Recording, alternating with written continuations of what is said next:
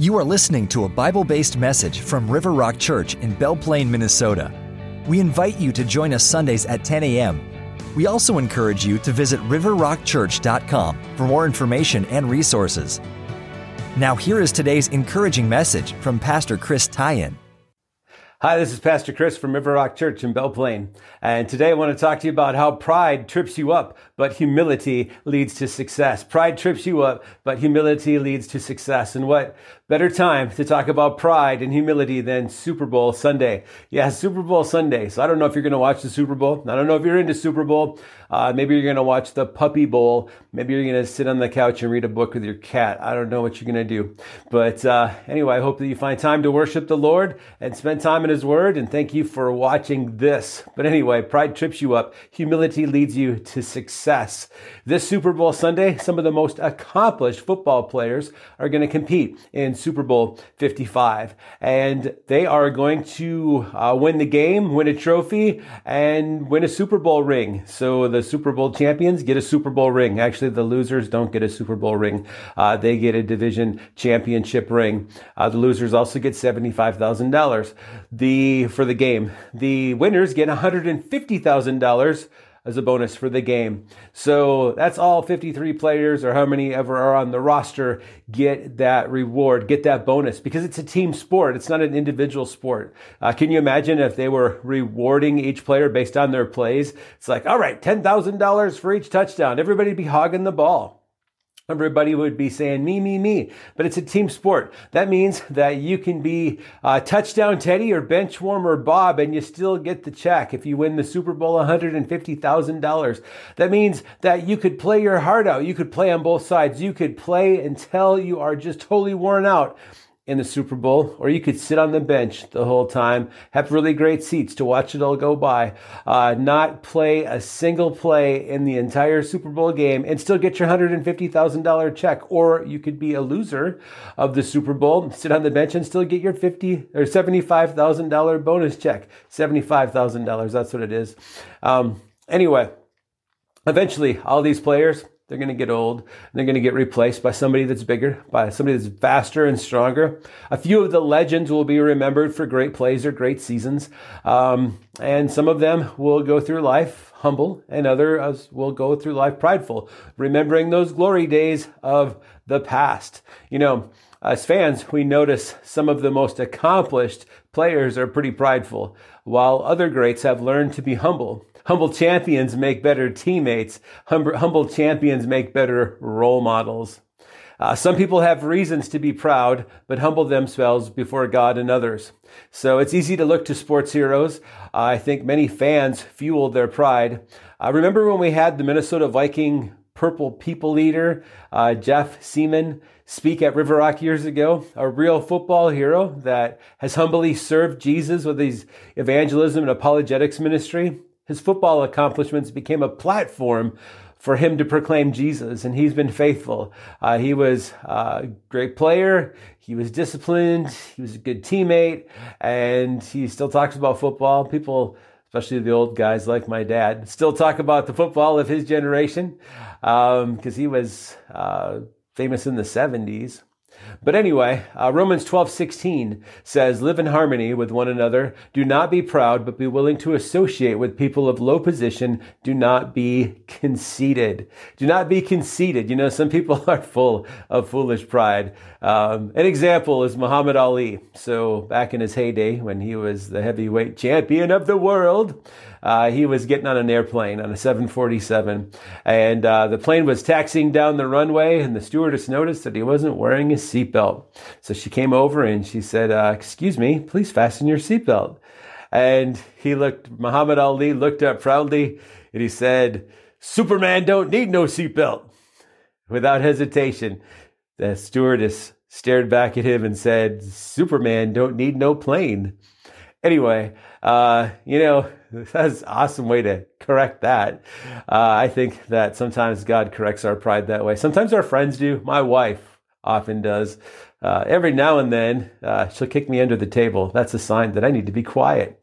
Uh, Anyway, that's when people are over or we're out to eat with somebody. So that little nudge on my shin says, Ooh, I might have crossed the line. So anyway, we all struggle with pride. We all struggle with saying too much sometimes. But Matthew 23 12, Jesus said, Those who exalt themselves will be humbled, but those who humble themselves will be exalted. So, um, you know, some people are proud, are very prideful, arrogant.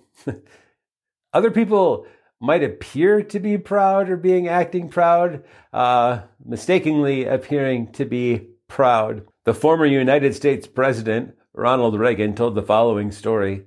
He said, I once addressed a very large, distinguished audience in Mexico City and sat down to rather scattered and unenthusiastic applause. And I was somewhat embarrassed, even more when the next man who spoke, a representative of the Mexican government speaking in Spanish, which I don't understand, was being interrupted virtually every other line with the most enthusiastic kind of applause. To hide my embarrassment, I started clapping before anyone else and longer than anyone else until our ambassador leaned over and said to me, I wouldn't do that if I were you. He's interpreting your speech. So here, the president, Ronald Reagan, might have appeared to be prideful and excited about his own speech and didn't know it because he didn't speak Spanish. Anyway, uh, some people are desperate for attention uh, so they can have something to brag about or so that they can uh, have people cheer for them. Uh, one of my favorite things to watch on YouTube, uh, search this on YouTube premature victory celebrations. Search premature victory celebrations. So you see all these people that end up losing because they celebrated too early. Uh, the track star sprinting across the finish line with his hands up in the air. I'm number one. I'm number one. And then somebody flies right past him and takes first place. Or the basketball team that thinks the clock has run out, so they're celebrating on the court. Meanwhile, the other team realizes what's going on and they go up, shoot a basket, make a point, win the game. Uh, football players, uh, this has happened quite often.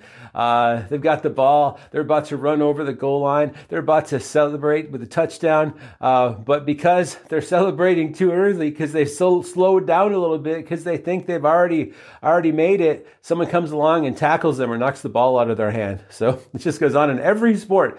Uh, goalies who think the game is over and walk away from the goal. Uh, anyway, premature victory celebrations. that is a time when you wish that you were humble and you wish that you weren't going to be on YouTube for the rest of your life as that person that celebrated too early. All right, this Super Bowl Sunday is a great weekend to focus on how pride can keep us from God's best for our lives. Uh, repeatedly, the Bible shows that God hates sinful pride. In 1 Peter 5 5, it says, God opposes the proud, but gives grace to the humble. Humility honors God and makes us better team players. Humility is one of the most important qualities we need to model and teach kids in team sports. Pride can trip you up, but humility leads you to success.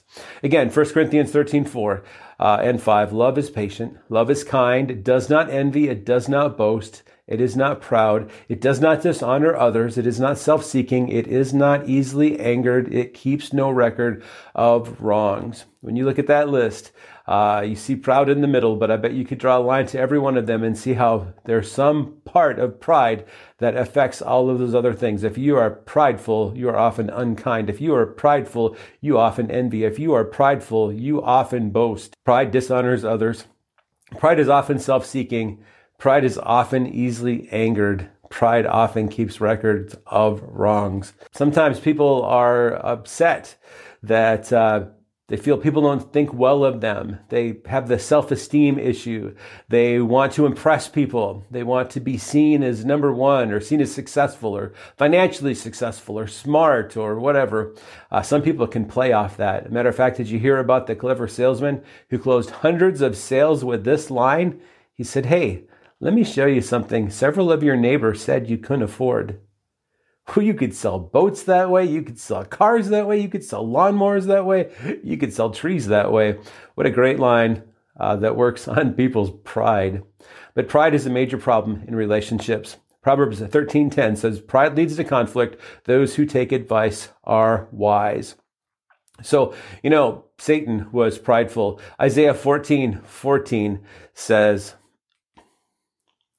Satan says, I will climb to the highest heavens and be like the Most High. And then that was his downfall. He was cast out of heaven for trying to take God's place, for trying to be God. So we need to be careful that we don't let our pride be our downfall. We need to be careful that we don't let pride destroy relationships. We don't we need to be careful that we don't let pride get in the way of our relationship with God. Too prideful to approach God on His terms. Too prideful to serve God in the way He wants us to. Too prideful to live the life that God has for us and not uh, go into debt to get more than we need or go uh, to live a life that impresses others. Uh, all right, so I've been reading a lot of John Maxwell stuff lately. I like John Maxwell. Uh, he started out as a pastor and he then uh, got into writing leadership books and teaching people how to be better speakers. And now he's uh, also a pastor again. I think he's at a church in Florida as a church teaching pastor. But anyway, uh, he was writing about uh, pride. And he says, when you think of the word pride, does it strike you as positive or negative? There are certainly many positive types of pride. It's good to take pride in our work or pride in our accomplishments, or we should take even pride in our accomplishing our goals. We like it when someone tells us, I'm proud of you. And nearly everyone wants to live in a neighborhood where people display pride of ownership in their house. So, all of these expressions communicate a positive kind of pride, dignity, respect, and honor, uh, traits that we can all embrace. But pride isn't always positive. Pride can also mean conceit, arrogance, or superiority. This kind of pride is based on self centeredness and it's destructive. Selfish pride is especially destructive to relationships. That's because the opposite of loving others is not hating them, but rather being self centered. So, how do we solve the problem of pride? I believe there are several steps, and here they are. Uh, recognize and admit your pride. So, the next thing you can do is express your gratitude. Henry Ward Beecher said, A proud man is seldom a grateful man, for he never thinks he gets as much as he deserves. There's something about saying thank you that takes our eyes off of ourselves and puts them back on the blessings we've received and the people who've blessed us. And also, we can practice servanthood. A person who is truly great is always willing to be little, but pride fights against servanthood because a proud person demands to be served. Serving others requires us to focus on the needs of others rather than our own. And this also reminds us of how we are part of something bigger than ourselves. And then laugh at yourself. There's an old saying, blessed are those that laugh at themselves, for they shall never cease to be entertained. Once you begin to look for the humor in your behavior and situation, you find it everywhere. Prideful people take themselves way too seriously. By laughing at yourself, you begin to see how absurd we can all be sometimes. If your pride pushes you toward performing with excellence, doing your best, and finding joy in the accomplishments of others, it's probably helping you become a better leader. Uh, but if there's even a hint of competition or self promotion in it, it's probably having a negative effect on your relationships. It can hurt both your life and your leadership. So those are some great things that I read from John Maxwell. Uh, number one, uh, the reason that I think that pride destroys your life is because pride keeps us from listening. Pride prevents us from listening to others. We think we know everything, so we don't listen. So we think we know everything at work, so we don't listen. Our pride, we've done this before. I have more experience than you. I'm older than you. Um, pride keeps us from listening. Uh, or in our home, in our family relationships, we don't listen to our wife. We don't listen to our kids.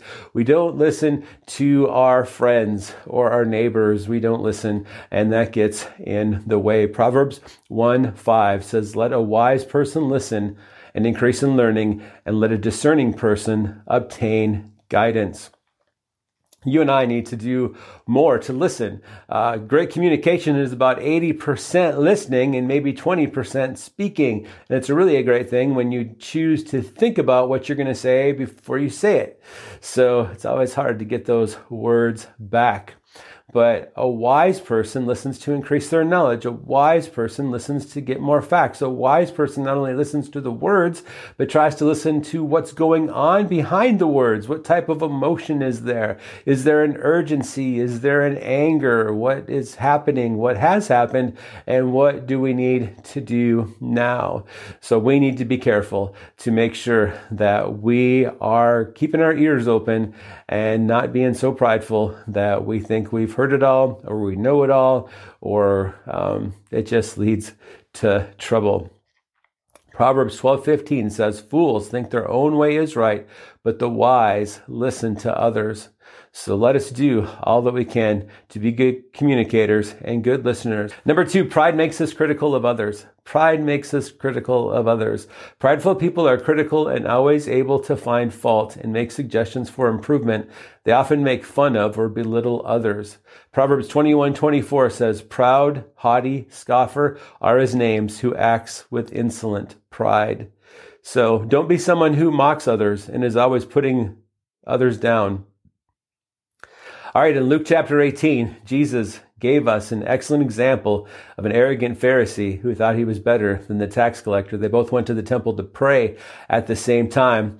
Uh, Luke chapter 18, verse 10 Two men went to the temple to pray. One was a Pharisee, the other was a despised tax collector. Verse 11 The Pharisee stood by himself and prayed this prayer I thank you, God, that I am not like the other people cheaters, sinners, adulterers, and I'm certainly not like that tax collector. I fast twice a week and I give you a tenth of my income.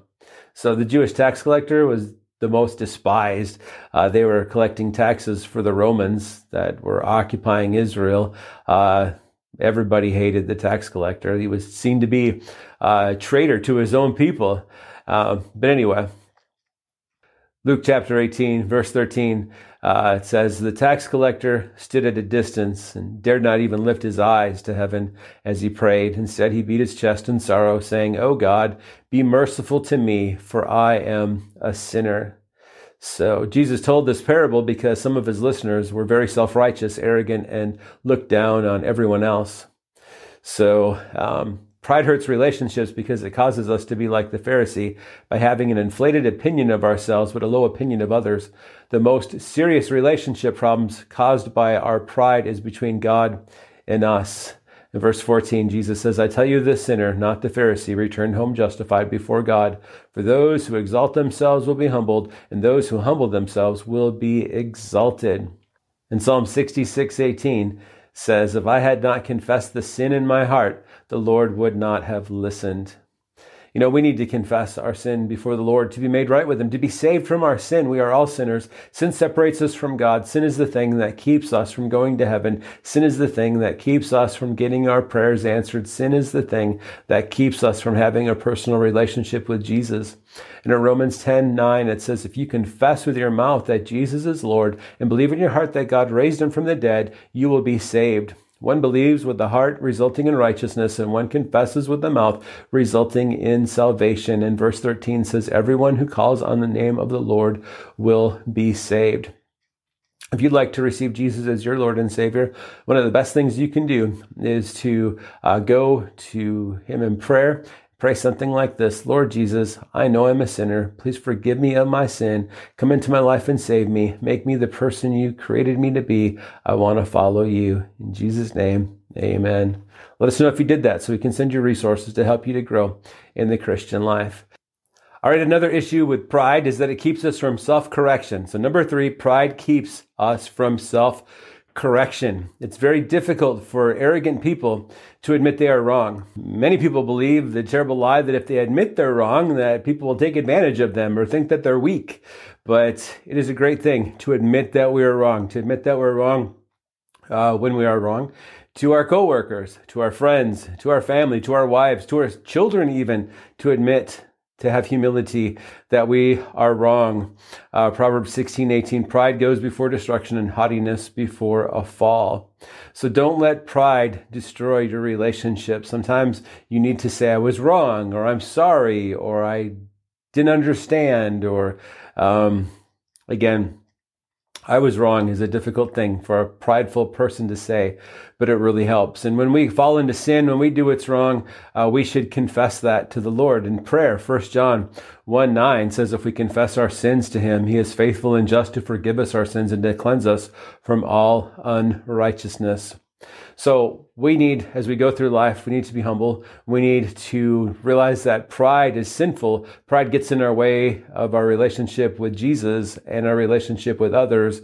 Uh, God, our Heavenly Father, can't stand arrogant pride that, um, when people turn their backs on him and think that they've done everything themselves, that they're self sufficient, that they don't need God, Uh, we do need the Lord in every way, and pride is destructive.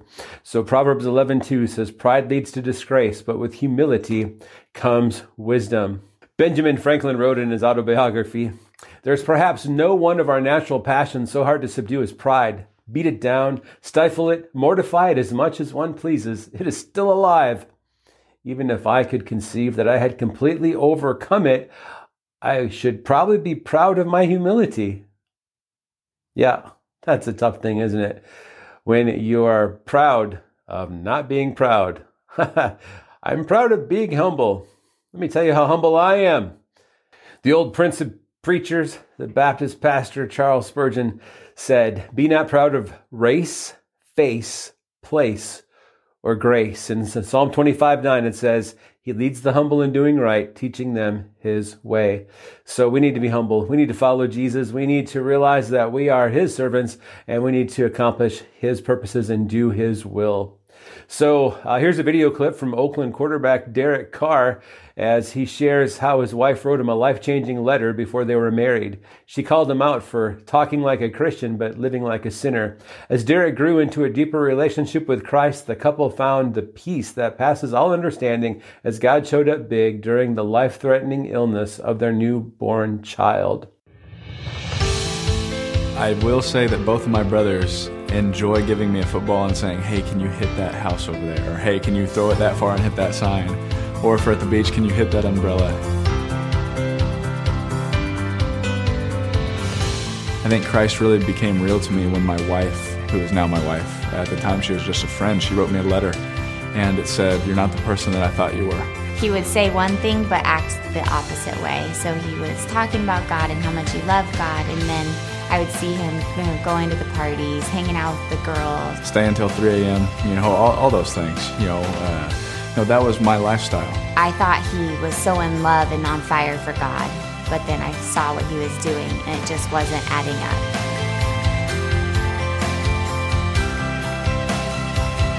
You know, I remember at that moment I, I felt so selfish, I felt so arrogant, I felt so cocky. Uh, but I was still a nice, genuine person. But I, I, all of a sudden, all these feelings came upon me.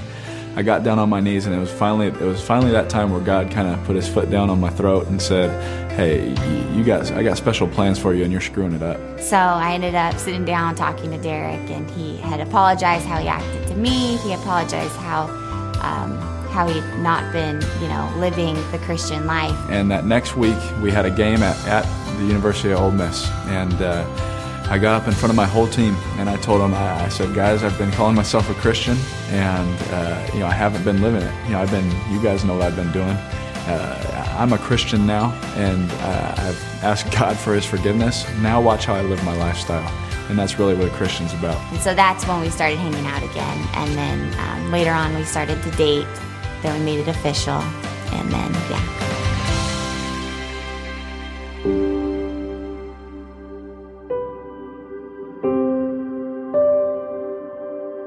Just looking at him and I was just in awe of God's creation. You pack all the first day outfits that you're going to go home with and you know, you're just so ready to take your baby home.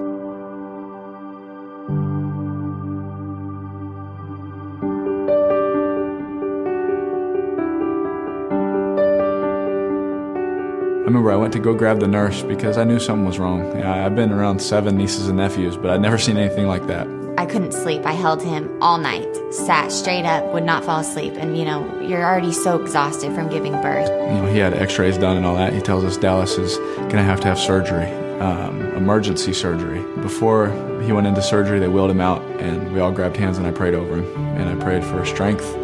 And I, I praised God that we even had one day to, to spend with him. And I remember just laying down, and I finally, I was so tired that when I hit, when, as soon as my head hit, I fell asleep and uh, they woke me up and the doctor said everything was great. They told us at that time he'd spend 48 hours about in the NICU and then we'd get to go home. Well, I remember 48 hours later, he ended up having a second surgery.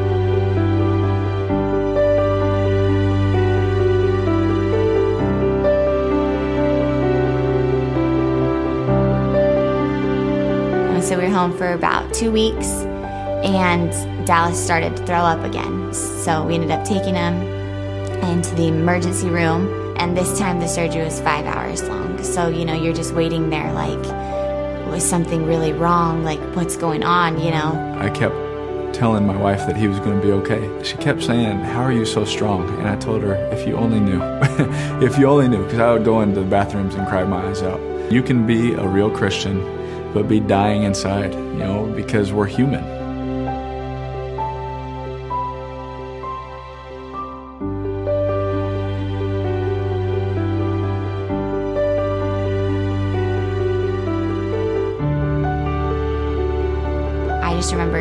Feeling God's peace that I could not ever explain. That's how I know He's with me because I have a peace and a joy. I can't describe it, but I have it and I know it's real.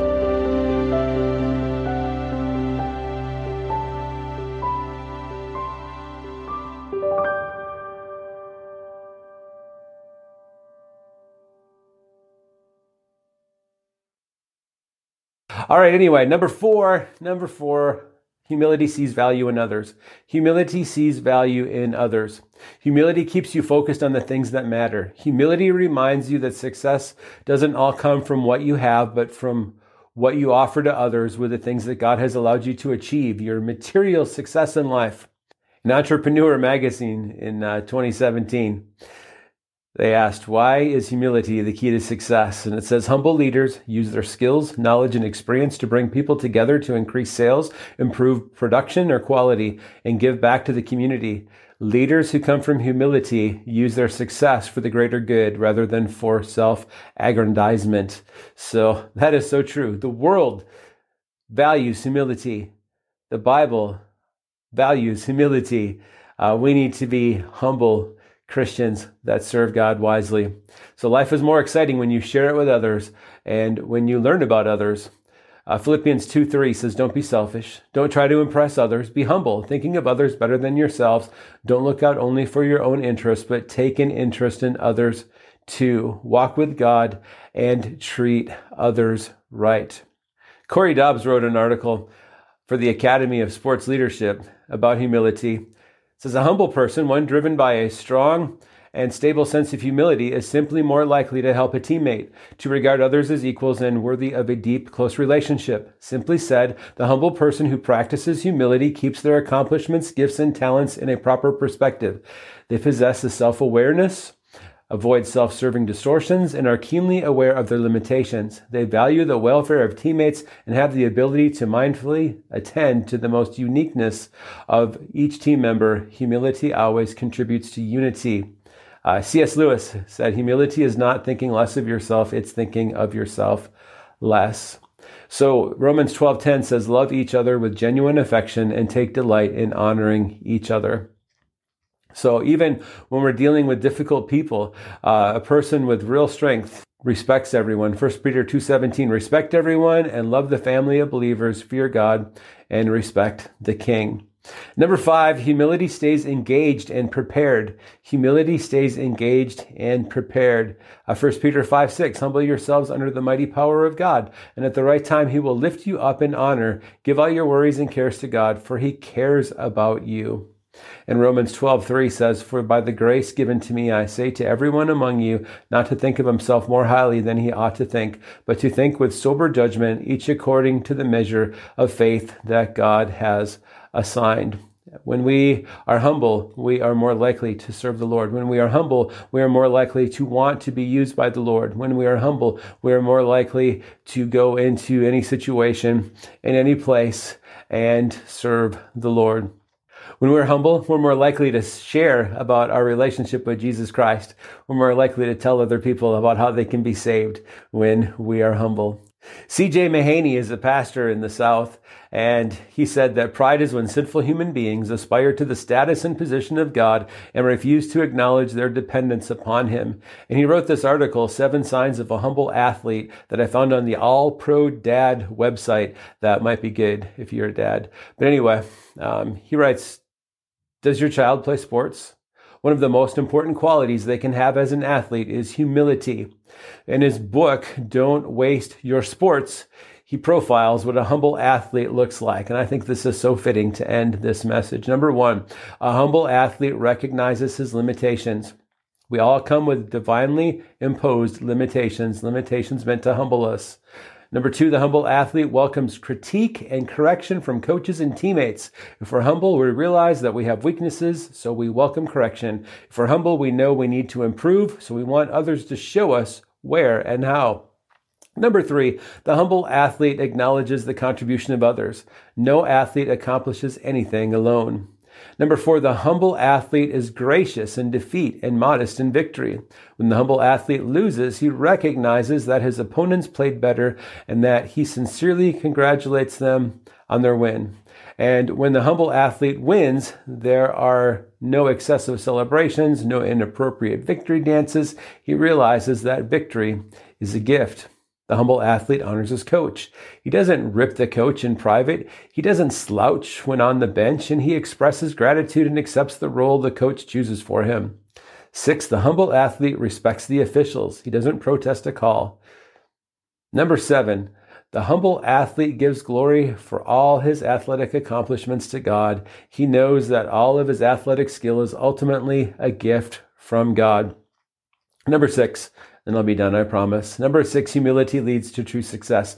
Humility leads to true success. Proverbs 22, 4. The reward for humility and fear of the Lord is riches and honor in life. James 4:10. Humble yourselves before the Lord, and he will lift you up in honor. God is the one who ultimately gives wealth. God is the one who ultimately gives success. God is the one who can give us opportunity. He gives us life. He gives us time.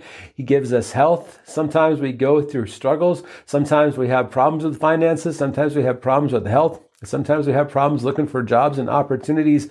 That is a great time to humble ourselves before the Lord, repent of any sin, come into a personal relationship with Him, follow Him, learn His ways, and be ready for Him to bless us, to guide us, to show us what He has for us to do. Uh, that great man of God, A.W. Tozer said, Let any man turn to God in earnest. Let him begin to exercise himself unto godliness. Let him seek to develop his powers of spiritual receptivity by trust and obedience and humility, and the results will exceed anything he may have hoped in his leaner and weaker days. When we put God first, we always come on ahead. When we humble ourselves and not think too highly of ourselves, God can truly use us. And that is the way that we need to live our lives. God might use you to do great things. And there might be many reasons for you to feel pride in your accomplishments. But don't think of yourself better than anyone and glorify God in the opportunities and the success that He has given you. So anyway, River Rock Church isn't able to meet right now. Uh, we had met in the school for years, but because of COVID, uh, they didn't want us in there. So we are praying and seeking and strategizing and working to try to acquire a building or to build a building. So pray for us in that. Pray for us and that uh, we're able to keep continuing our ministries. Uh, we're still doing Bible quizzing and life groups and uh, things like that. We want to help you grow spiritually, so let us know how we can help you. So um, people support River Rock Church when they give at riverrockchurch.com slash give. Uh, most people give online. Some people mail in checks to River Rock Church, P.O. Box 184, Belle Plaine, Minnesota 56011. Uh, you can go to our website, find the other resources, find out about upcoming messages, uh, find out how you can listen to more messages uh, from the past video and audio. Uh, Pastor Dan puts out a weekly devotional on uh, Facebook, but we put, post that on our website, riverrockchurch.com. You can go there. You can take a look. But anyway, I've taken more than enough time. So I hope that you have an awesome week, and I hope that you can apply some part of this message to your life and uh, experience the success that humility brings. Have a great week.